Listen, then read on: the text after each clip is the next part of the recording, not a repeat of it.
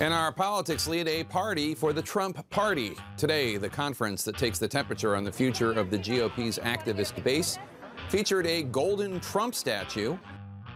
They say ignorance is bliss, but when it comes to Congresswoman Marjorie Taylor Greene, ignorance is hateful and dangerous. Why did you put up that sign outside your office? Because we have to trust the science, Colin. You know me, I'm a science person. I love science. I'm always talking science. Hi, everyone, and welcome to the Progressive Southern Theologians Podcast, a show where two progressive theologians working in the South gather and discuss matters of faith, politics, and other social issues. I'm Mark Boswell, and I'm joined as always by my friend and co host, Jamie McLeod. Jamie, welcome in today. How are things for you? Well, Mark, I'm excited. Anytime we get a chance to have a little Garrett family reunion, it's a it's a good day. So this is going to be a good show. I'm looking forward to it. That's right. Today, dear listeners, you get not two but three progressive voices coming your way as we are very privileged to be joined by the Reverend Dr. Yuki Schwartz, a wonderful scholar, theologian, friend, ordained minister, organizer, and all around good person. Yuki, welcome to the show. How are things for you on the West Coast? Um, things are good. We're having this rare sunny day and in uh, the middle of winter. So um, it's a nice day, nice time here. Excellent, excellent. Dear listeners, in our first segment today, you'll have a chance to get to know Yuki a bit better and learn all about the amazing work that she's doing as it's related to theology, the church, politics, and other social concerns. In our second segment, Yuki will stick around as we discuss her reactions to the political transitions, that's calling it very nicely, that we have lived through in the past few months and also some current political events from the week. As always, we'll bless someone's heart between our first and second segments, and we'll close out our show with our regular front porch musings. Before we begin today, though, we'd like to ask that if you enjoy this podcast, to please rank and subscribe to the show in your podcast app of choice. And if you want to read more of our written work, please visit our website, progressivesoutherntheologians.com, and also check us out on Twitter and Facebook. Thank you all for being with us this week. Yuki, I mean this sincerely. What a joy it is for you to join us on the show today. I will demystify some of the history here, as Jamie's alluded to already, and let our listeners know that, uh, that Jamie and I have known Yuki for about 11 years. The three of us completed our PhDs together in theology from Garrett Theological Seminary, and grueling experience that such a thing is. It's always nice when folks like you, Yuki, are generous enough and find it rewarding to do collegial things like this together. So, again, thank you so much and thank you for being here. Yuki, could you start us out today by sharing as much as you'd like to share about what's going on in your career right now? There have been some exciting things happening. Where are you? What are you up to? What hats do you wear? Um, so right now, I am the an assistant professor of constructive and political theologies and a Louisville Institute postdoctoral scholar at Claremont School of Theologies at Willamette University in Salem, Oregon. And so I am teaching uh, constructive Christian theologies. I'm teaching about justice. I'm really excited to be putting together um, some classes about Asian American and Asian theologies um, I'm doing some research into the Asian American movements and the intersection, intersectionalities with um, other uh, anti racist movements, uh, people's liberation movements in the United States and transnationally. And yeah, um, uh, that's pretty much what I'm doing right now. I was uh, pastoring, or I was part of a pastoring team at a church in Seattle called Keystone United Church of Christ. Mm-hmm. I really loved being there because I learned so much there about um, West Coast people's movements, West Coast politics, mm. and in the Seattle area, which is, you know, like Chicago, like Chicago, Seattle is one of those areas where you couldn't go too far without hitting a people's organization, a neighborhood community organization, uh, people doing the work to change um, their worlds around them. And so I was really grateful to be part of that for a while, and I still live in the Puget Sound area when I'm not in Salem. So, so yeah, it's nice to have this uh, time in the West Coast. Yeah, absolutely, Jamie. That sounds to me a little bit like the environment of Birmingham, Alabama, does it not? Yeah, it's it's a bit like that. we're joking. We're joking. Obviously, that's great. Uh, um, Yuki, would you tell? I think a lot of our listeners would vibe with and are probably already um, enjoying reaping the benefits of constructive theology, but they may not know that term. Um, how would you describe what constructive theology is? So, constructive theology is a movement and a method of doing theology that pays close attention to the to the how of theology as much as the why of theology. And part of that how is making sure or uh, being open and upfront that your theology is embedded and comes out of it, grows out of the world that you're living in. And there's also a, a necessary uh, focus on justice, on justice, prophetic, uh, prophetic proclamation, lamentation, because you're recognizing that our world, that we make our worlds together, and what we say and what we do um, about about God, or or I love Dorothy Soelle's definition of theology, where she says that it's it's uh, it's talking or, or learning about um, humanity's relationship with something like God. Right, Um, right, right.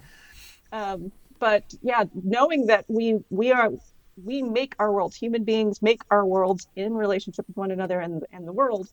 Um, theology is deeply a part of that. So how are we uh, making our worlds together? And so for me, that is what constructive theology is. It's attention to the process of how you are um, creating your theology with attention to what is going on in the world around you, and knowing that um, your theology is going to change as your world changes, as you learn more about your world. You're not making a, you know, a, a proclamation that's going to stand for all time for all people, but you're saying this is where we understand um, our relationship with God or something like God to be right now in this place and time.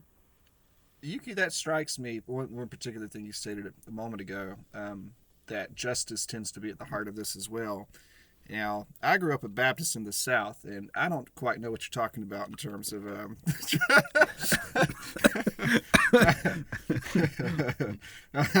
I'm joking, of course. Um, how have you seen? Uh, we'll save that. We'll save that for later because that, that's gonna that's gonna come up with some questions we have uh, coming down the line in a minute. Uh, for now, though, let's stroll back down memory lane uh, just for a moment and think back to our Garrett days together. So on the on the professional side of things, um, will you share with us what led you to be interested one in theology and two then to seek out uh, advanced degrees in the subject and, and a career in this? How did all that come together for you? Um, I grew up. I, I'm laughing when you're saying you you're a grew up Baptist and you don't know what justice is because I grew up in the South Roman Catholic, so I didn't, you know, even less of an idea. Um, of course, my joke is always like in the South, there's like strands of of of uh, of Southern Baptist in every religion, no matter what you are, just because That's right. that's the culture. That's right. Um, and so I grew up uh, not really understanding that I had any power in the world. I didn't understand about community. I mean, I'm child of an immigrant um, who really looked toward assimilation as a survival tactic, and so it's it's assimilating into whiteness, and and that means assimilating into white supremacy, and so that's this, this you know ways of being around individualism. Um, about personal responsibility. And so that was my life for, oh, you know, most of my young life. And then I initially went to school to be a journalist.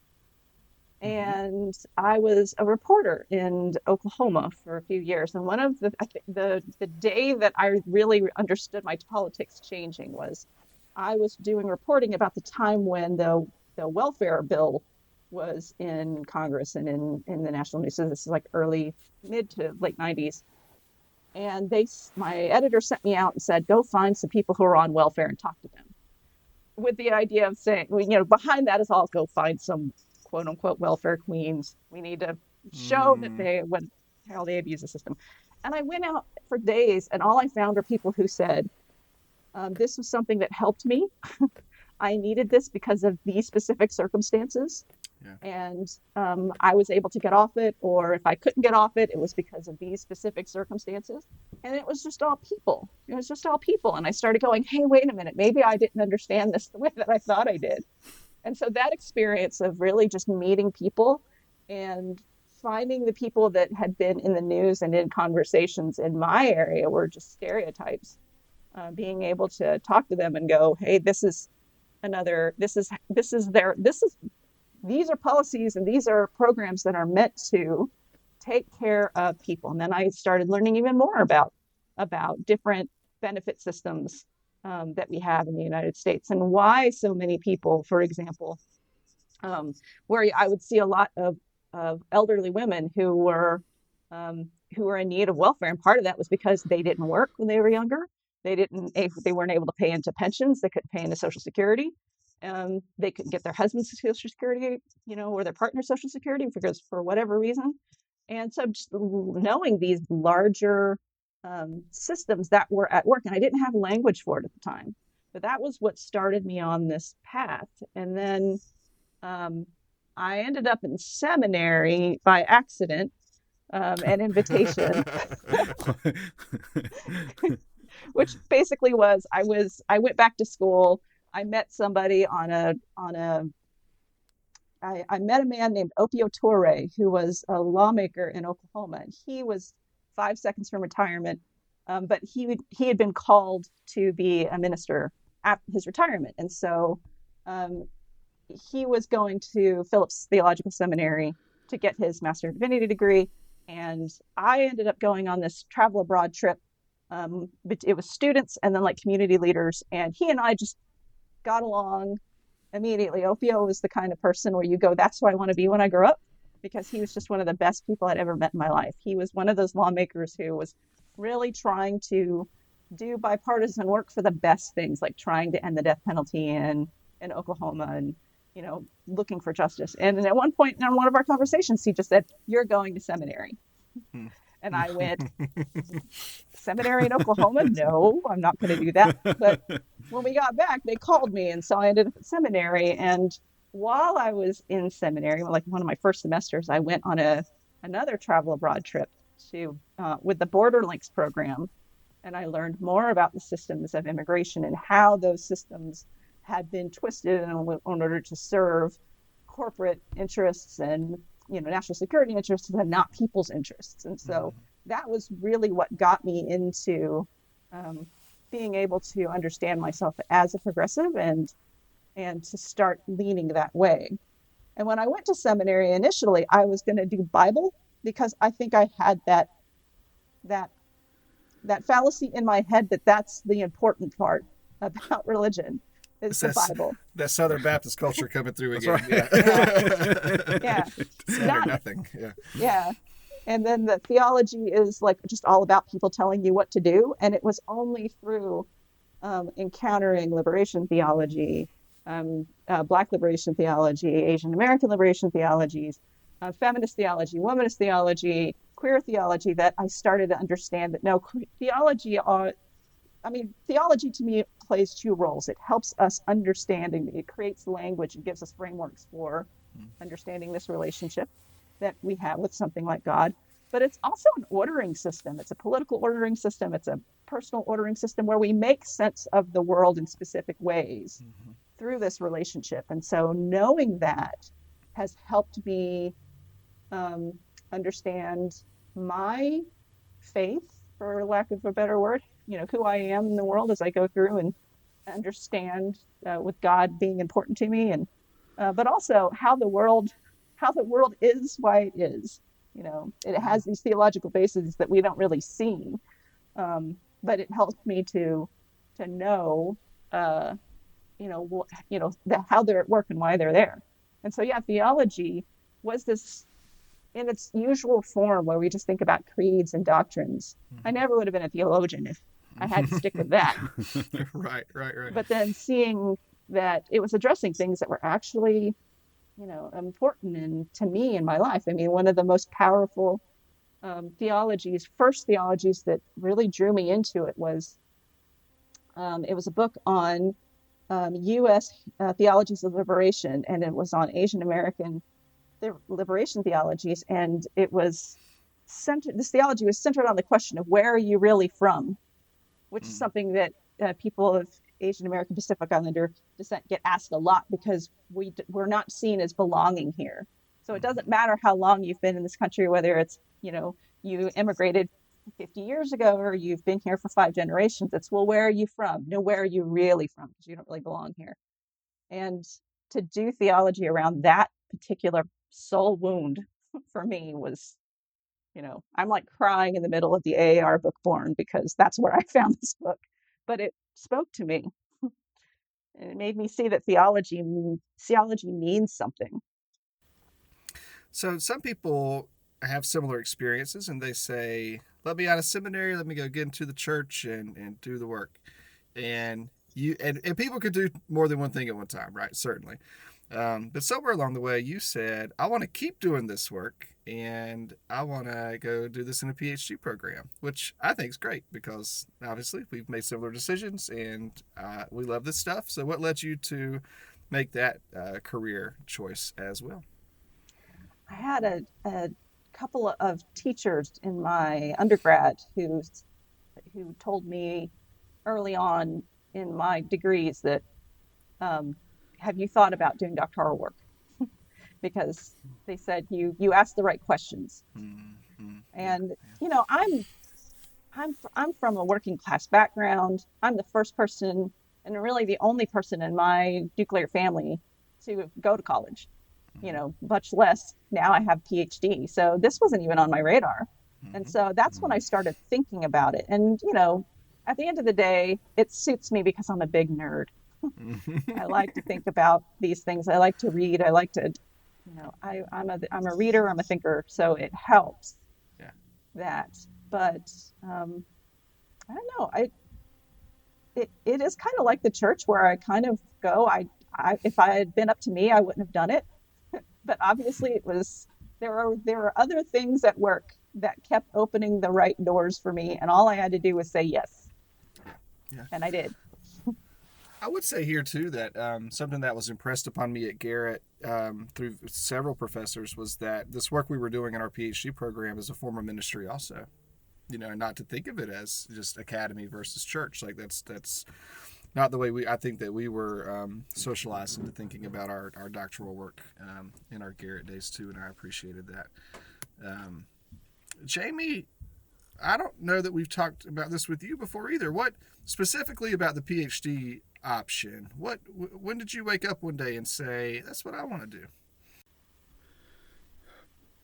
Probably midway through my first year in seminary, I was reading oh, I don't know, Tillich somewhere and something clicked for me and I went in and had a conversation with uh, our our future doctoral advisor Stephen Ray and I was asking him something about it and he suggested to me that I look into going into doctoral work and that was so far out of the realm of anything I had thought of before that it it didn't take at least for the first couple times he said anything. Um, and it probably wasn't until midway through my second year, after I deconstructed everything down to the ground, I was trying to rebuild it back up. That uh, that I felt much more comfortable uh, asking the questions and doing the reading and doing the the, the, the contemplation than I did sort of the practical aspects of it. In fact, I was joking about this earlier today. Uh, I tended to skip classes that were uh, practically based. You could find me out on the golf course those days.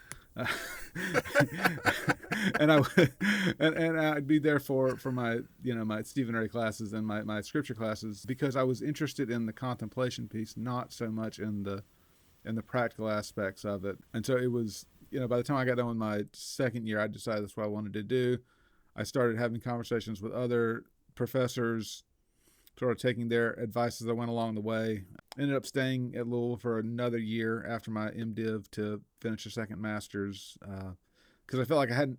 It, what you realize when you're in your doctoral program is there's no reading enough. Like you never read enough that you're you're done mm-hmm. reading. But I felt like after my MDiv, I just hadn't read enough. Like I wasn't up enough on on sort of the theological trends. And so I spent a year just doing that. And it was at that point that I started applying to doctoral programs, and the rest is history. Gotcha, gotcha. I was, yeah, I was. Um, I won't go into the full story here, but what I will say, I'll, your comment on the practical classes, um, and this is to not devalue them at all, but it was just to show where my energy. No, no, was. no, no. To be sure, and I know yes, you're not that. either. Yeah, yeah, yeah. no. yeah, yeah. No, I didn't take it that way. Um, but I too, I was, I was very interested in going the um, the the, the academic route or the academic study of theology and uh, my professors at Union Seminary in Richmond made fun of me because I was in my third year and I was taking all of the practical courses, for the, which is what a lot of first, like you know, it's the preaching and worship and the pastoral care and the Christian ed, and my professors would just give me hell about it, and they're like, "You're a third year student. Why are you just now taking my class?" And I was like, ah, you know. I got, I got other things on the horizon here. Yeah. Yeah, same. And and I mean, and what what what was the thing that made me switch from like Bible to theology was like I was in my last year and you know all of my electives were theology classes and I'd taken like the basic required Bible classes and finally um, Anne Joh who was my professor at Phillips before she became my advisor at Garrett she went you should consider theology instead. Come to do theology because that's where obviously what you're interested in. And and yeah i'm i'm grateful for the practical classes um, so much because you know as mark as you were saying that so much of teaching and and is, is teaching is a ministry. And there are prac- there are little practical bits that i learned from the practical classes that are helpful in the teaching aspects of it. But but yeah if i had my if i had my choice hardcore theology all the way all the impractical theology please I actually had Um, a question about that. Can I jump in, Mark? yeah, absolutely. Yuki, you talked about uh, being on a on a ministerial team. It sounded like. How do we? Because I'm a pastor now too, right? How do we bridge the gap between, right, those impractical theologies or those theologies that talk about queer liberation, Asian liberation, uh, Black liberation? Like, how do we bridge the gap between those thinkers and your sort of typical moderate, mostly white, say mainline parishioner? Like, I, what does that look like, or is it possible? you know it's i am a big proponent and understandably so of of and it sounds trite but it's true that you meet people where you where they are.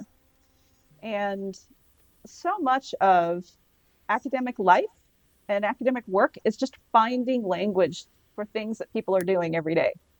Um, like intersectionality is real. People have been doing intersectionality for Mhm. centuries before Kimberlé Crenshaw gave it a formal academic name that we're using. And then people go oh intersectionality is just something that comes from the ivory tower. No it's it, these are things that people do every day. And if you want to do like justice ministry you have to be intersectional in your area. Your folks are going to have to um, pay attention to the ways in which because intersectionality is about the relationships and being aware of um, how your relationships come together how you're doing the work who's got the mic who's uh, making decisions.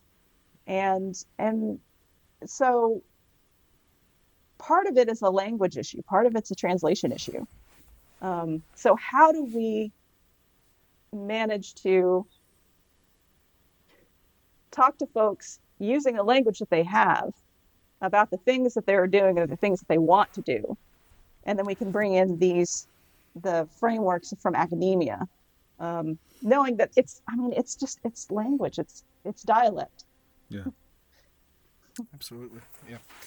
And I, and I've said uh, maybe a bit naively or too anecdotally, but I've I've had experiences even with with folks in the South that if, and I'm, I'm speaking very generally here uh, and on purpose, but um, some folks who we may assume are more conservative or actually are more conservative, that there are still things that they are interested in but because of the religious culture that permeates the South, there are so many, and this is true across the United States too. And speaking to the influence of evangelical Christianity upon our, our the, the culture and the, our whole society.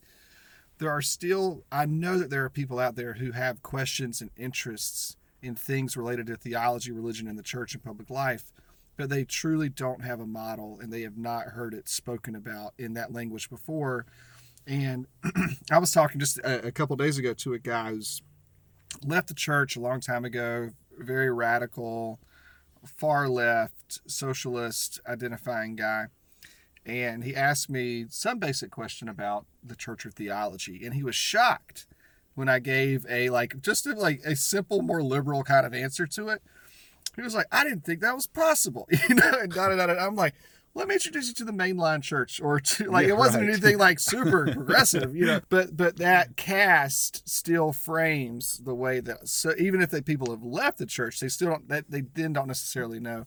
Uh, but there are a lot of people still within the church too, um, who would my experience has been would be open to some things and i'm not saying that's going to be a radical transformation overnight but they have they have still yet to encounter religious authorities or people that they would grant authority to um, that they would then ever expect or know to to engage them on those types of things. Um, and so that there's sometimes some some cracks you know under the veneer there. Uh, Yuki, this I, I want to ask you this question next because, and we, we, we're talking all about it right now, but something that has always, and I, I have this memory about you going back 11 years ago when we first met. I was in a place at that time. it's true. It's true. This is going to be great. Uh, you can tell. uh, no, well, so at, at the time, I was, I was, I still needed to deconstruct a lot of my fundamentalist upbringing more than I even, I thought I had been doing that for a number of years. I was still in the middle of doing it, apparently. Um, and it affected the way still that I looked at the church, church capital C, and my involvement in it. Um, and I think that I, I was identifying with the academy side of theology as a way to not have to deal with the church because it had just it had burned me. I, there were so many things I was still trying to work through and process. But I, my memory of you is that you were always one to continue to value in, in what in Garrett is a, a relatively a fairly you know liberal or left leaning um, seminary environment. You always maintained a sense of, the value of, the, of local congregations and churches. Um, now, to folks who weren't part of that world, that may sound like an obvious thing, but it's not to a lot of us because the church is, uh, you know, like it- it has has just not always gone well. So I don't know how you. That was 11 years ago, but I but you have worked in congregations. You were sharing with us a moment ago, and so could you tell us a little more about what that has been like for you to how you process your relationship to the church in light of some of the the, the challenges and frustrations that come with doing that kind of work. I think it helps. I- think it helps that um, I moved to this, you know, I grew up Roman Catholic in the South, um, and a very old school uh, German Catholic church that was cranky about Vatican II. So, um, I mean, I was, I didn't even know that I could like eat meat on Fridays on any day um, until I was well into my 20s. Um, Yeah. because that's how like hardcore because because they changed it so you only had to do that during Lent and my church went no we're going to do it the old school style and never eat meat on Fridays. Anyway um, so coming into Protestantism I I changed this entire system and then I immediately ended up in like the most you know like liberal denomination that that's out there that we have in the United States. And well it's not it is not the most liberal but it's like one of them it's like the big at the time um, it was it was very on everybody's radar that way. Um, and but i didn't come out i, I didn't come out of um, an evangelical background. I didn't come out of a fundamentalist background. Um, i was pretty agnostic. And to a certain extent i still am if you're going with the whole belief you know aspect of religion. But what what i tell you what really made me value this was when i was on that BorderLinks um, trip and we were talking. Everywhere we went and I think they did this because we were a seminary group, so they thought we'd want to talk to, you know, faith-based organizers, and they were they were right. But everywhere we went, we were talking to people who were doing this work of trying to change this demonic immigration system that we have, whether it was in on the Mexican side of the border, on the U.S. side of the border. Um, they were all faith people of faith, and one of them, she was a nun um, named Sister Lil, and Sister Lil just kind of said the church is one of the biggest organizations that we have. It's it's got global reach. We have this global network, this global relationships of people, and if we could all get us together to be doing work together, um, what changes could we be making in the world? That that the church, church, the church, quote unquote, uh, but churches could be doing the work for the good instead of in tandem with colonization and imperialism as they've done. Um, but that's, I mean, at the heart of it, that's true. It's it's a community. church is a community. Church is a um, a network. It's relationships. It's a way of valuing, um, you know, being upfront about who we value and how we understand what to value. Um, and it's also, I mean, for as far as doing like the work of advocacy or the work of organization, you have a community right there uh, where we're going to be talking about the things, the world, the world that we are being called to co-create. And so, if you can harness that and you can bring in strategies and and tactics and and you know we, we are a we are Christianity in particular. We are a religion about waiting, right? We are waiting, and so um, there is a certain sense where we should be able to um, understand the lengthy process it takes to bring justice about in even the smallest ways, but then to continue to do that work. And so that's where I've been lucky enough where I have always been a part of um, justice seeking congregations. Some of them, like way out there, you know, radical, um, doing the work. Pastors getting arrested every other week. Not that being arrested is your sign of being a, you know, authentic radical or anything, but, but, uh, but really, there's never been in the, the churches that I've been a part of since becoming member of the United Church of Christ. They've always been centered on how do we actually live out this gospel. And and coming into Chicago, where there's a community organization everywhere, and all the churches that I was part of were deeply involved in their community organ- organizing and neighborhood community organizing groups.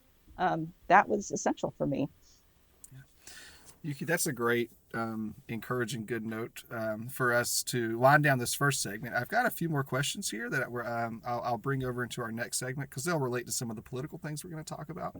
Uh, but thank you for sharing uh, with us this morning on that front. And at this point, we will uh, we'll we'll um, mosey on over to our next segment. Jamie, Yuki, we're moving along now to our Bless Their Hearts portion of the show, in which we muster all of our Southern passive aggressiveness and bless the heart of somebody who has recently appeared in a less than favorable light. Yuki, we also reserve the right to bless someone in a in a positive way if they have done something, uh, you know, because bless their heart goes both ways. It, it, just tends to be more on the passive aggressive side. So we reserve that right. Uh, Jamie, whose heart are you blessing today and why? Mark, I was having a conversation with a friend of mine the other day, and I said, uh, I, "This year, I can't even bring myself to watch CPAC, like the Conservative Political Action Committee conference that goes on every year about this time." And I said, "You know, do you I, most I, years, Jamie? I, I, do, I do. I, I follow it pretty closely." Look, man, I like I like I like dabbling in the crazy. So you know, somebody has to keep yeah. up with it. Anyways, so right. this year I was saying I I I cannot I, I just cannot give any of my time over to it. I'm not listening to Josh Hawley or Ted Cruz or certainly not the big orange one. Uh, but and, and then I saw a story the other day of the golden Trump. And so I just want to say, and if you have not seen this, this is wonderful. It is a caricature of itself at this point. It is a, a golden statue of Donald Trump being wheeled in with uh, him wearing Rocky Balboa pants and flip flops. Uh, anyways, so I, I, want to uh, I want to bless the hearts of all those who came up with that concept and, and, and created it and brought it to life because never before have I seen the movie The Ten Commandments reenacted so well as when they were rolling the golden Donald Trump down the hallway at CPAC. So I want to say, bless bless their hearts to all those who made that that wonderful moment happen. and bless their hearts indeed. Yuki, are you blessing anyone's heart today? Oh, I'm I bless Joe Biden's heart every day. Fifteen dollar minimum wage. Oh, that's too hard. We can't. we, we we couldn't get it on our first try. Let's like just not worry about that. Detention centers. Oh man, I knew I said I was going to do something about that, but I'll I'll make them I'll make them shorter. I'll make the time shorter. But we still got to have them. Yeah. Bless Joe's heart. bless, bless it indeed. Um, I'm gonna bless. So I'm, I'm, I'm, I'm taking the positive route this week. Um, I don't always, I don't, yeah, I don't often do that, but I'm gonna no. do it this week. Um, So, in light of, well, I guess on the one hand, I didn't know if any of you all were going to be blessing the hearts of some of the um, legislators that have been coming out across the country um, in favor of these. Uh, there's been a, a, a rash of anti-transgender bills, and and, and along with those uh, have been some extraordinarily stupid statements made by proponents of those things. So, I, I wasn't sure if if if, um, if any of y'all were going that way. So I'm going to take the positive route here, not because I think the high road's always better, but um, there is a, J- Jamie has heard this before. I'm going to bring it up again because it overlapped with this week. Um, Yuki, I'm a big fan of professional wrestling, and it is it is a uh, it is a passion. It used to be a guilty passion of mine. Now it's just a passion of mine because I don't need to feel bad about it. Um, there's a there's a newer of course there's the WWE which has been around for 35 or 40 years. That's sort of the one that everybody knows about. Um, its competition went down the drain about 20 years ago. But in the last couple of years a new organization has come about a new promotion.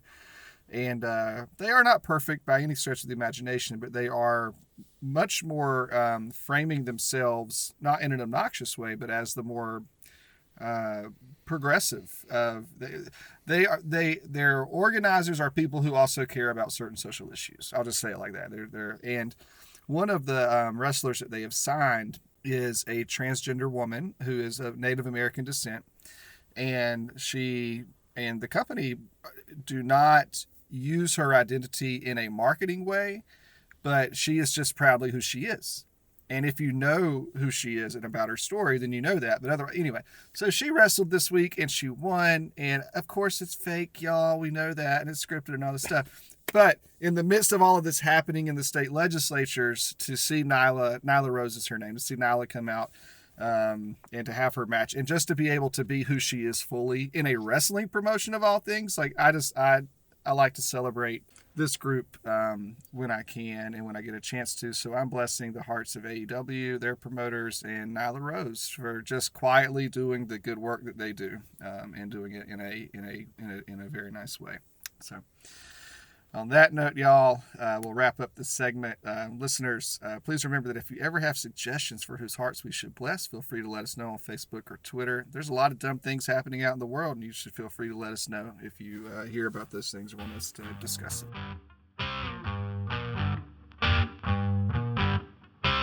All right, Yuki and Jamie, in our second segment, we want to revisit the regular theme of what in the world has happened to our country over the past several years.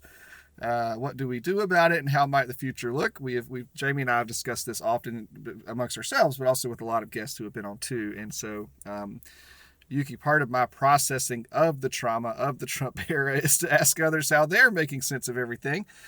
Uh, so let's start there. Um, how do you look back over the answer this however you would like, but how do you look back over the last four years and make sense of how it was that we even came to have Donald Trump for a president and what that's meant? For us as a country? I don't know that I make sense of it.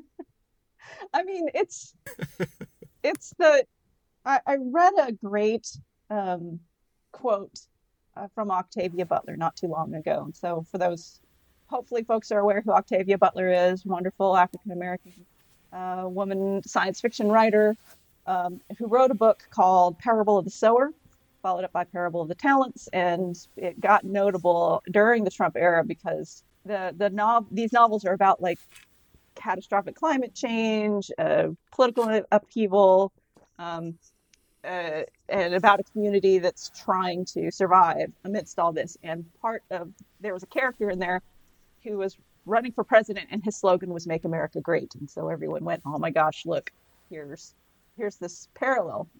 And so much in these novels parallel with things we see. And so, but these books are written in, the, I think, the 90s.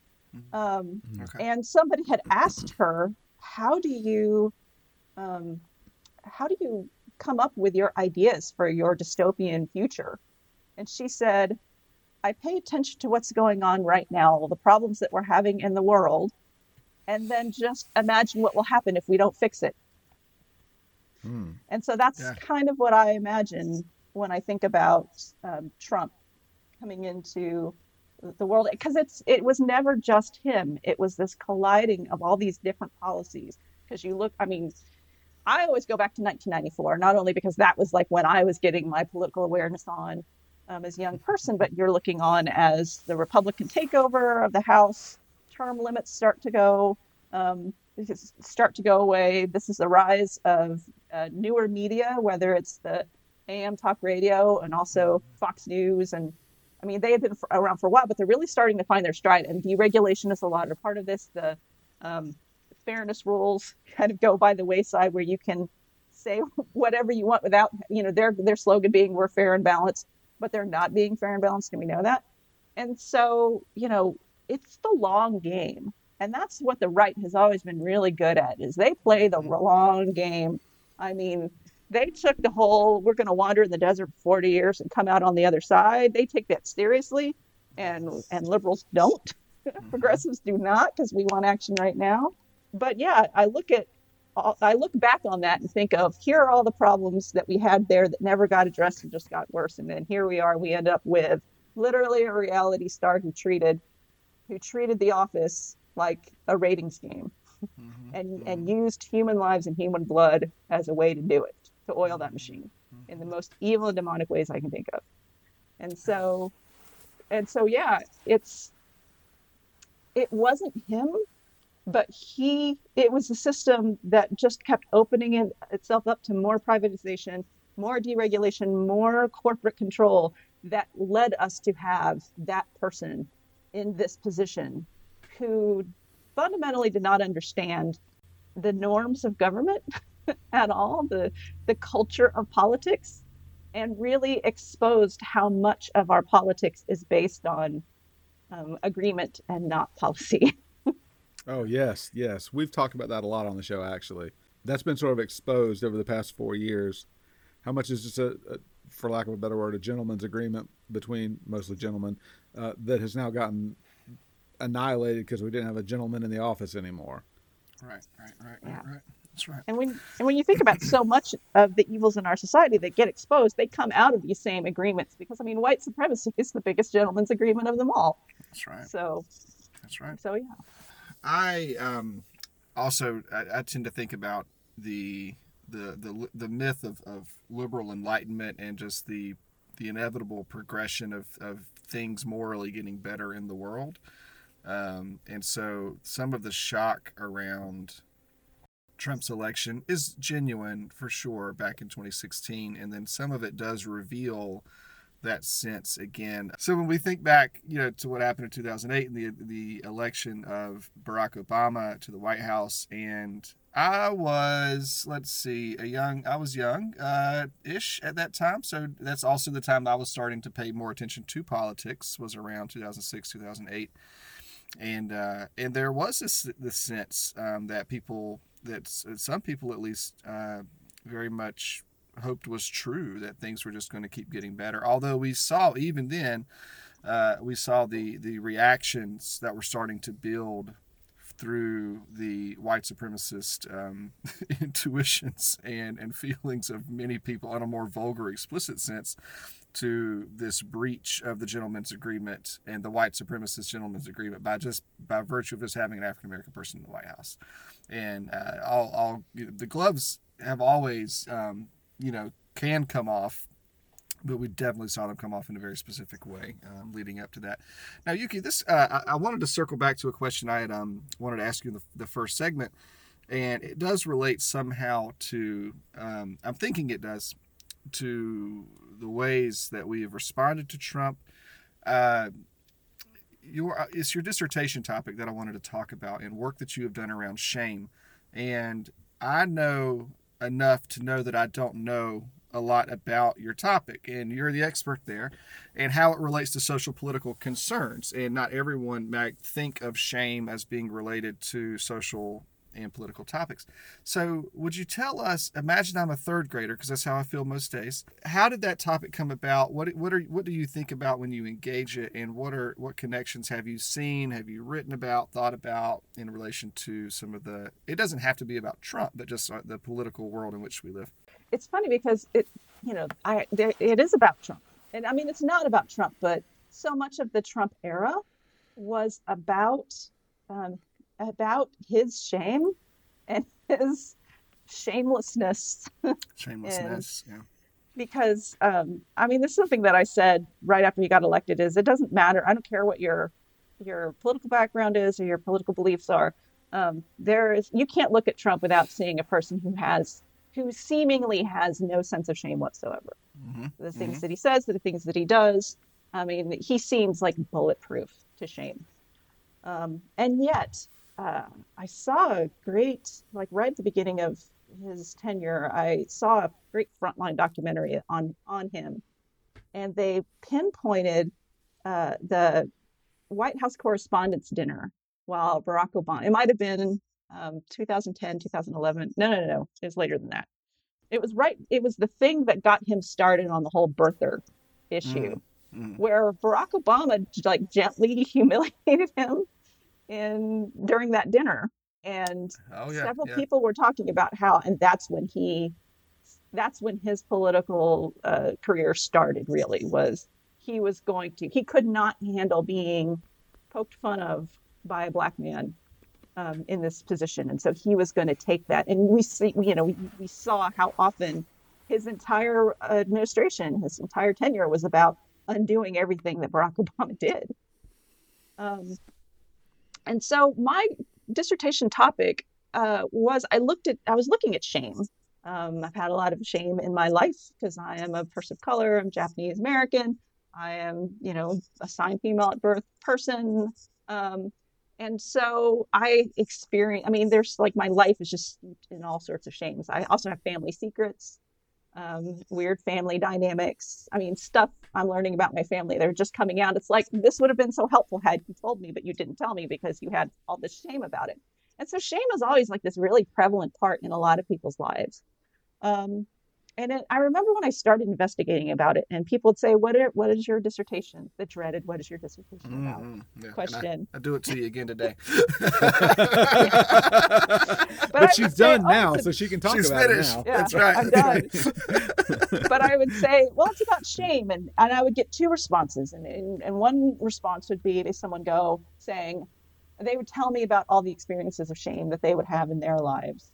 Um, and on the other one, which always shocked me, is people would go, Good, we need more shame in our society. And I would go, Where are you that you think you need more shame? and in questioning them, they would it would find out that it was usually about tattoos and bare midriffs that they were, or sag, saggy pants.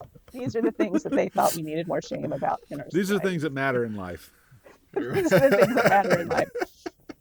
And I just thought that that was like such a weird dichotomy. If you have people who whose lives are mired in shame, and people who think, no, we don't have enough shame in the world, and it got me thinking about why do people why do people want this, and especially around these topics around that were so bodily, you know, bodily or relationally um, charged. Because it was, it was if it wasn't about tattoos and and skimpy clothing, then it was about uh, people who are gay who are being affectionate with their partner in, in, in public. Oh my gosh. And so I started re- the more I read about shame, the more aggravated I got with what I was reading because so often um, shame gets defined in totality as it's a bad thing. It's destroy. It will destroy you. It's and and for many of us who feel shame, that's what it what it feels like. I mean, the word for another word for shame is mortification, which has the word mort from Latin in it. So it's literally death,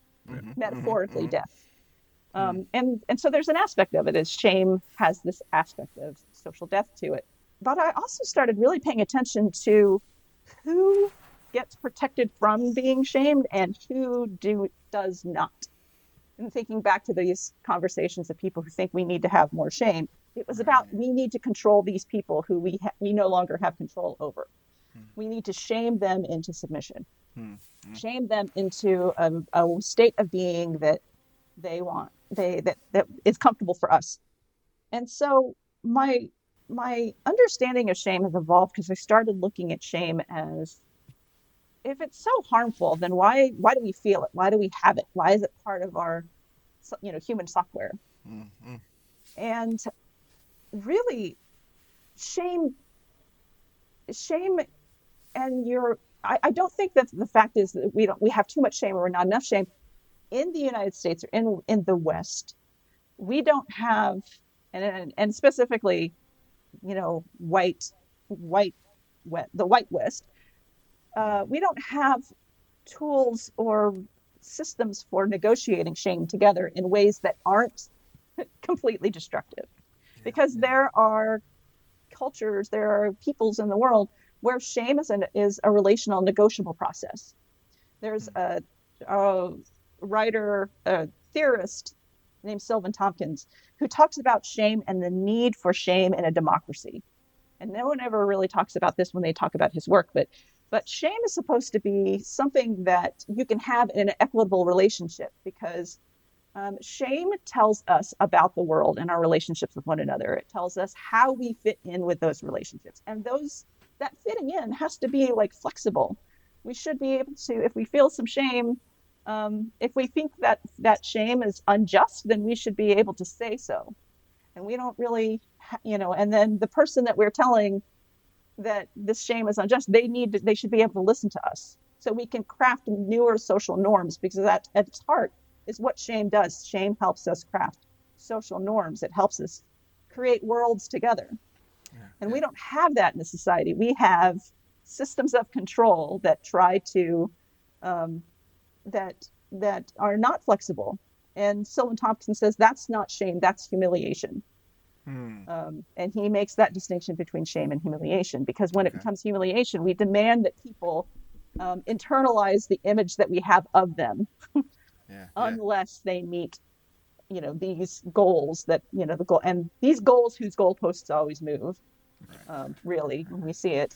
So, so shame to me is is a slippery thing. I can think of moments in my life where I've had moments of shame that were good in that not that they weren't painful, but they helped me see how I was um, aligned in my thinking or in my values with the things that with white supremacy, with with um, uh, uh, with patriarchy, and to be able to have that moment and think i am so ashamed of this that i make this assumptions then i have to come back and say how did i how did this happen? How did i get how did this get implanted in me and how can i do differently?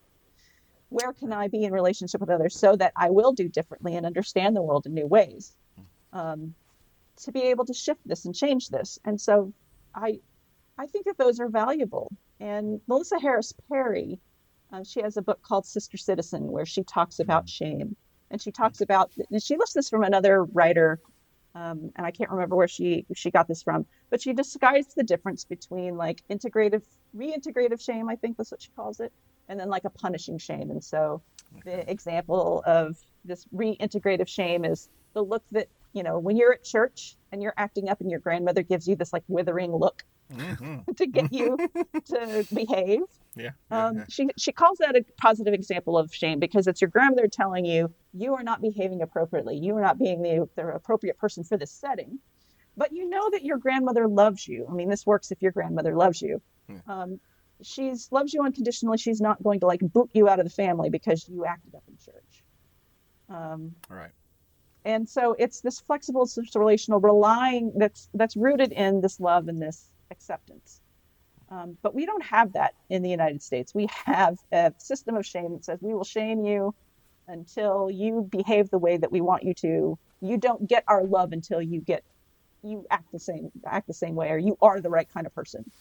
Right. Yuki, that makes me think back to some of your earlier comments about Trump and his seeming shamelessness. And I've had a very rudimentary theory, and you feel free to say that it's a bad theory because it may not be true or it might be more complex than what I'm thinking. But I've often thought that a lot of the conservative, I mean, back in 2015, 2016, there was genuine surprise, even amongst some conservative political leaders, that primary voters were opting for Trump you know like that as the as the republican primary played out in 2015 2016 there's a lot of surprise and there was the never trump movement within the republican party and there were lots of people who were put off by him until it became clear that he was as popular as he was and he won the nomination and even then after that. But the, the question was always what is it about this guy about trump that attracts uh, the conservative voters to him? And even more this time around numerically than the first time. And my theory is this is that conservative voters in the United States have been told through Fox News, um, their perception of the liberal academy and liberal Hollywood, all these things, that they should be ashamed of the values that they hold related to race, related to gender, related to sexuality, um, and that there is that that's what they, they are they're being told that they are being shamed for being that way which i think is a mm-hmm. perhaps dubious claim. That's what they're being told through the media outlets that they consume.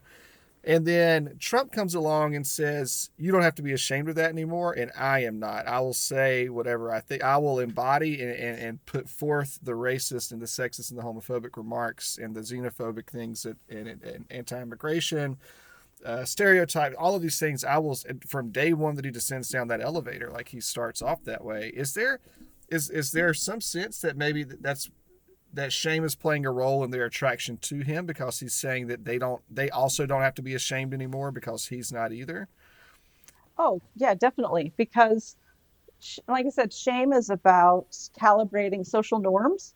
Okay. And there should be some flexibility. There should be some like ability to have these um, negotiations between these different groups because I mean we get the sense that it's conservatives versus liberals about the future of our country. I mean, literal Marvel Civil War happening right now um, over values. right, right, right. And um, it is it is interesting to me that we can't have this conversation of saying either saying we have different values or that uh, we have different values, but where do we come together? Um, I mean, that's like the big liberal project right now is how can we get together with those on the right and, and find common ground with them. Um, and because we have this understanding of shame that makes it so deadly, um, and, I, and, I, think this uh, about this a lot, um, especially in the terms of white supremacy, how white supremacists are never going to give ground about um, how we treat how they treat people of color because they just assume that people of color are going to treat them in that same way if the tables were turned. And I think about this a lot of of because uh, we have systems in place where shame is used in order to control behavior. Um, shamed people are not appropriate people. They're not protected people. They're not secure people. Um, if you are a shamed person, you do not receive the love and care of your community.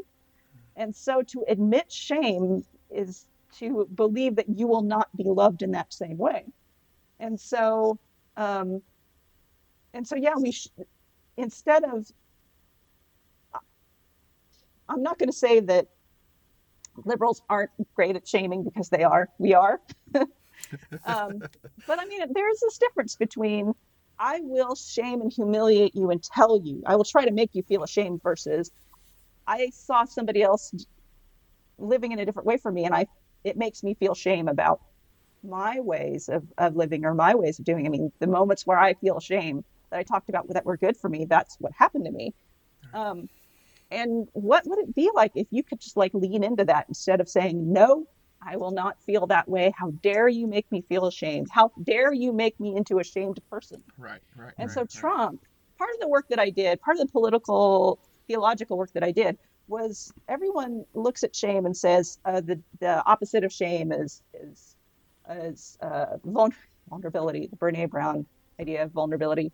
Um, but I looked at authority and how authority um, is a key part in how we understand like who is shameable and who isn't, um, what should cause shame and what isn't. And so Trump was that authoritative voice of saying uh, not just saying you should be ashamed this way and you and or not, but just saying of the way that he would say, uh, you don't have to feel ashamed because here, look, do what I do. You know, be be part of my community. Right. And so he's that authoritative voice that decides what is shameful and what isn't. And of course, he's reacting out of shame all the time. I mean, everything that he does is a, is a big reaction Yes. out of shame, but he doesn't say that, and he does. I don't think he knows that really. Right. Um, but but yeah, he's he's so defensive against the shame, and his followers are defending against shame. And it's not that the shame doesn't. I mean, like shame is painful. Shame is hard, but you know, painful and hard things sometimes can be um, you know, we get valuable lessons from them when we choose to engage them, when we can choose to engage them. Um, Jamie, I want to bring you in here. One of the one of the uh, targets of a lot of conservative shaming over the last several weeks, and we could say decades and centuries, um, unfortunately, has been directed toward more recently uh, directed toward the uh, the transgender community in the United States and our gender nonconforming friends, our non-binary friends, etc.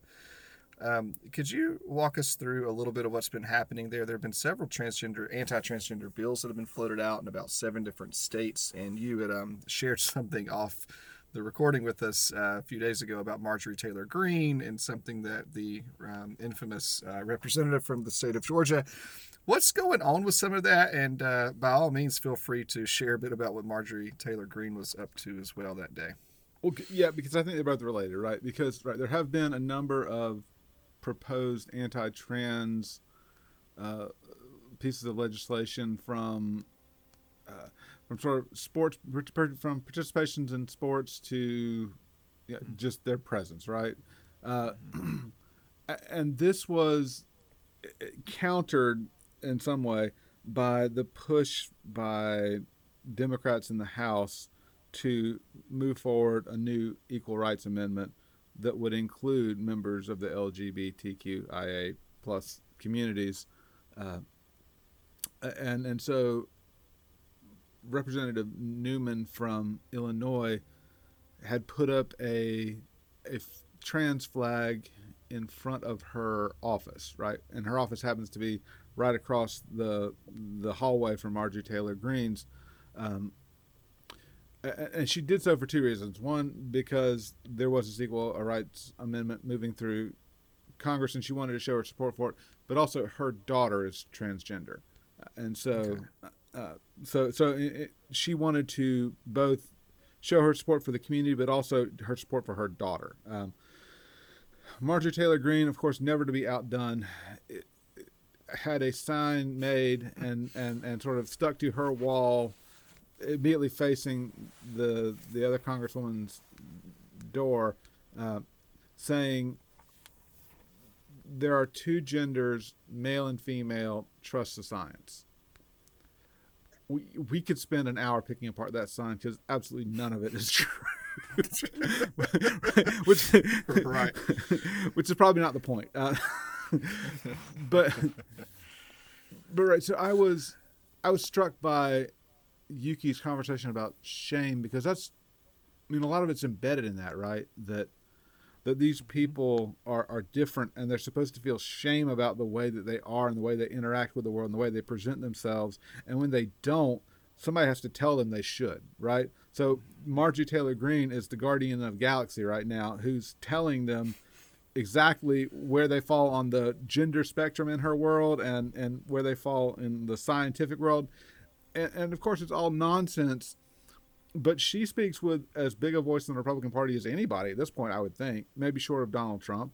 Uh, and so it really is a question. And I'm not aware of any members of the, the Republican Party who who decried this, who said this was wrong. It was it was yeah, at a minimum it was it was incredibly mean spirited and mm-hmm. and I guess I, I, I there's just this bifurcation in the parties, and and I hear Yuki's critique of Joe Biden, and I make those same critiques often. But at the same time, there is a party that is standing for out and outright hate right now, and and part of part of me feels like we need to be much more proactive in lifting that piece up, uh, because it will then open up space for the other party to um, to be much more proactive in in in justice work, in love work, in acceptance work. So that, that's sort of where I, what I thought about when she was talking about shame was just this notion of of, of feeling shame and and and the societal um, society putting shame on a person or a class of people or a community of people, and and when they don't know they're supposed to feel shame, society does everything they can to push back against that. So that's I appreciated her work on that, and and I think it's critically important right now, especially for these communities that have been so maligned, uh, that have what must look like a little bit of a ray of hope right now. So I, yeah, I, appreciate that though. Yeah. Yuki, our time in this segment is winding down quickly. Do you have a, a, a closing thought or a last good word you'd like to share with us about um, about some of this? I, I think it goes back to what I was saying earlier about theology and how theology is about world building. Um, shame is plays into that as well, um, because it really is. You know, when we think about who's been protected from shame and who isn't, and the links that we go to to make sure that we are protected from shame, literally to the point as, as Jamie was saying that we will we will harm and kill people in order to make sure they stay in that status or in that community. We will not let it go. Um, the thing that surprised me about my work in shame was how um, useful a tool shame could be for me in identifying those places where um, change is possible. Um, because when we're doubling down on, when folks are doubling down on that shame, it means that change is happening. It means mm, that yes. that people are not um, acting the way that they're supposed to be acting according to the old the world that that they know. And so for me, um, when I experience shame or when I'm experiencing shaming, I'm like now attentive to where's the where's the change happening where can I, and then where can I put my power? Where can I add my power to the fight where the change for the world that we are trying to create is possible? So that's that's where shame has been helpful for me. And as you know, as a progressive, um, uh, we, we we you know we have to be aware of, of the ways in which that we are replicating these harmful behaviors ourselves. And so for me, it's learning how to use shame in this way so that we can be uh, we can do better. We know better and we do better, as Maya Angelou says. Right. So right. I'm not I'm not afraid of shame. It's a gift for me. I've had, you know, years of therapy and 11 years of doctoral work to be able to get to this point. But yeah, I would say that's the thing is that is that you know, in shame, it's there are the signs of signs and seeds mm. of relationships and and new worlds being born. So where can we go? Go into that and find it.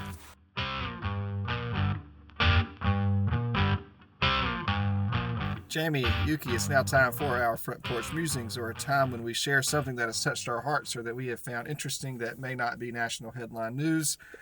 So, y'all, imagine that y'all have just returned from the, the, the Capitol building and you have absconded with Marjorie Taylor Greene's sign that she had made, and you are back at home on your porch and you're musing about the world.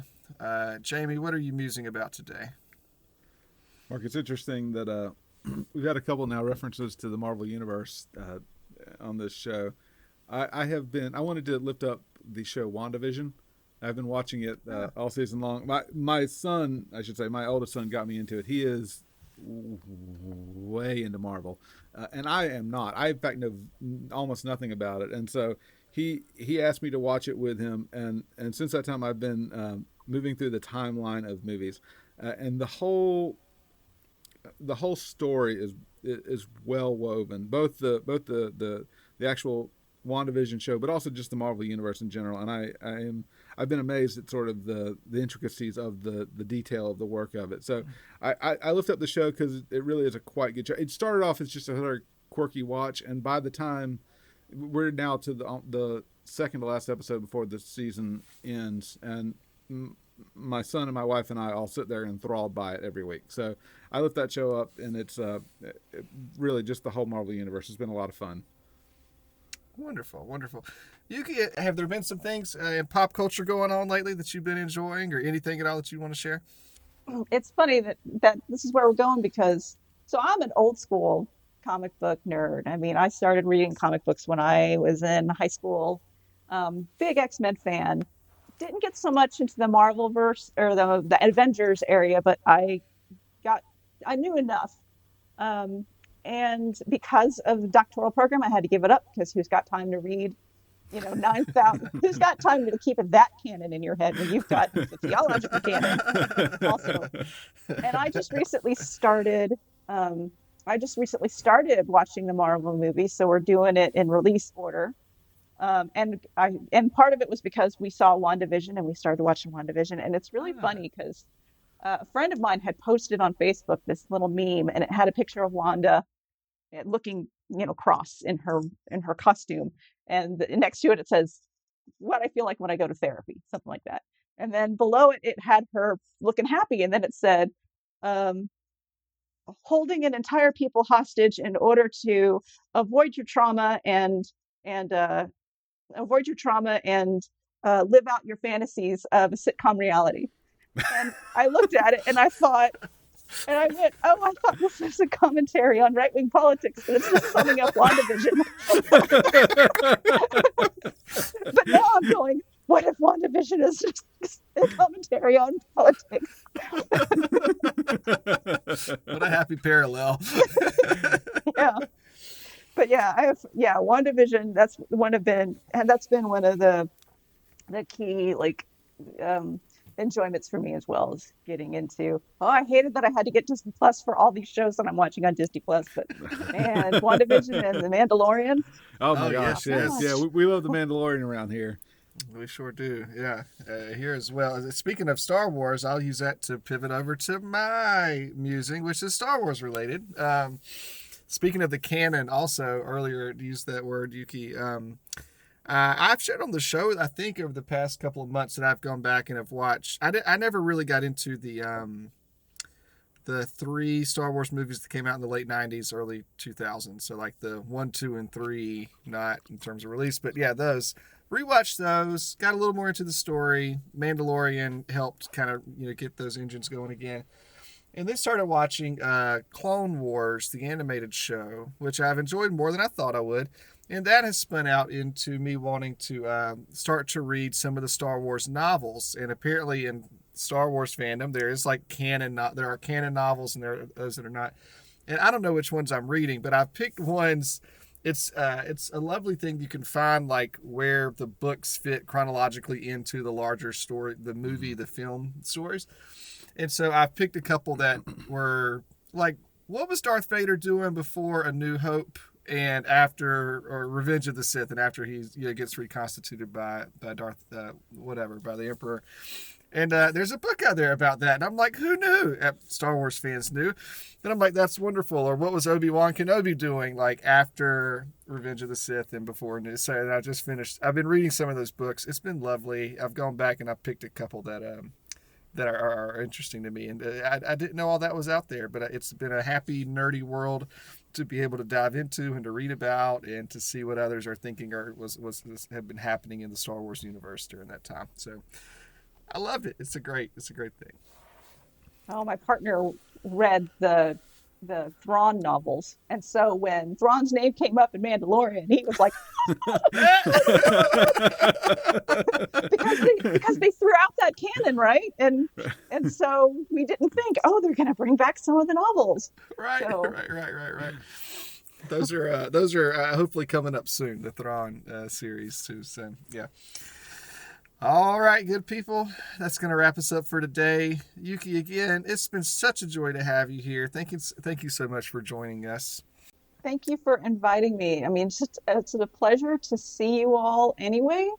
Um, but just it was a fun conversation, and so it, it was a wonderful way to spend the morning. Wonderful, Jamie. Um, thank you as always for your time. Mark, I want to thank you for uh, showing all our audience that we are, in fact, nerds and geeks at the same time. Oh man, if they didn't know yet, they'll know after today. Yeah. so spe- speaking of you listeners, if you're listening along, uh, thank you for joining us. We do appreciate you as well. Please hit that subscribe button wherever you're listening and leave a five star ranking if you should so choose. And remember that you can find all of our written work on Facebook, Twitter, and at progressivesoutherntheologians.com. Listeners, y'all take care. Jamie and Yuki, you both take care, and we'll be back with you all next week.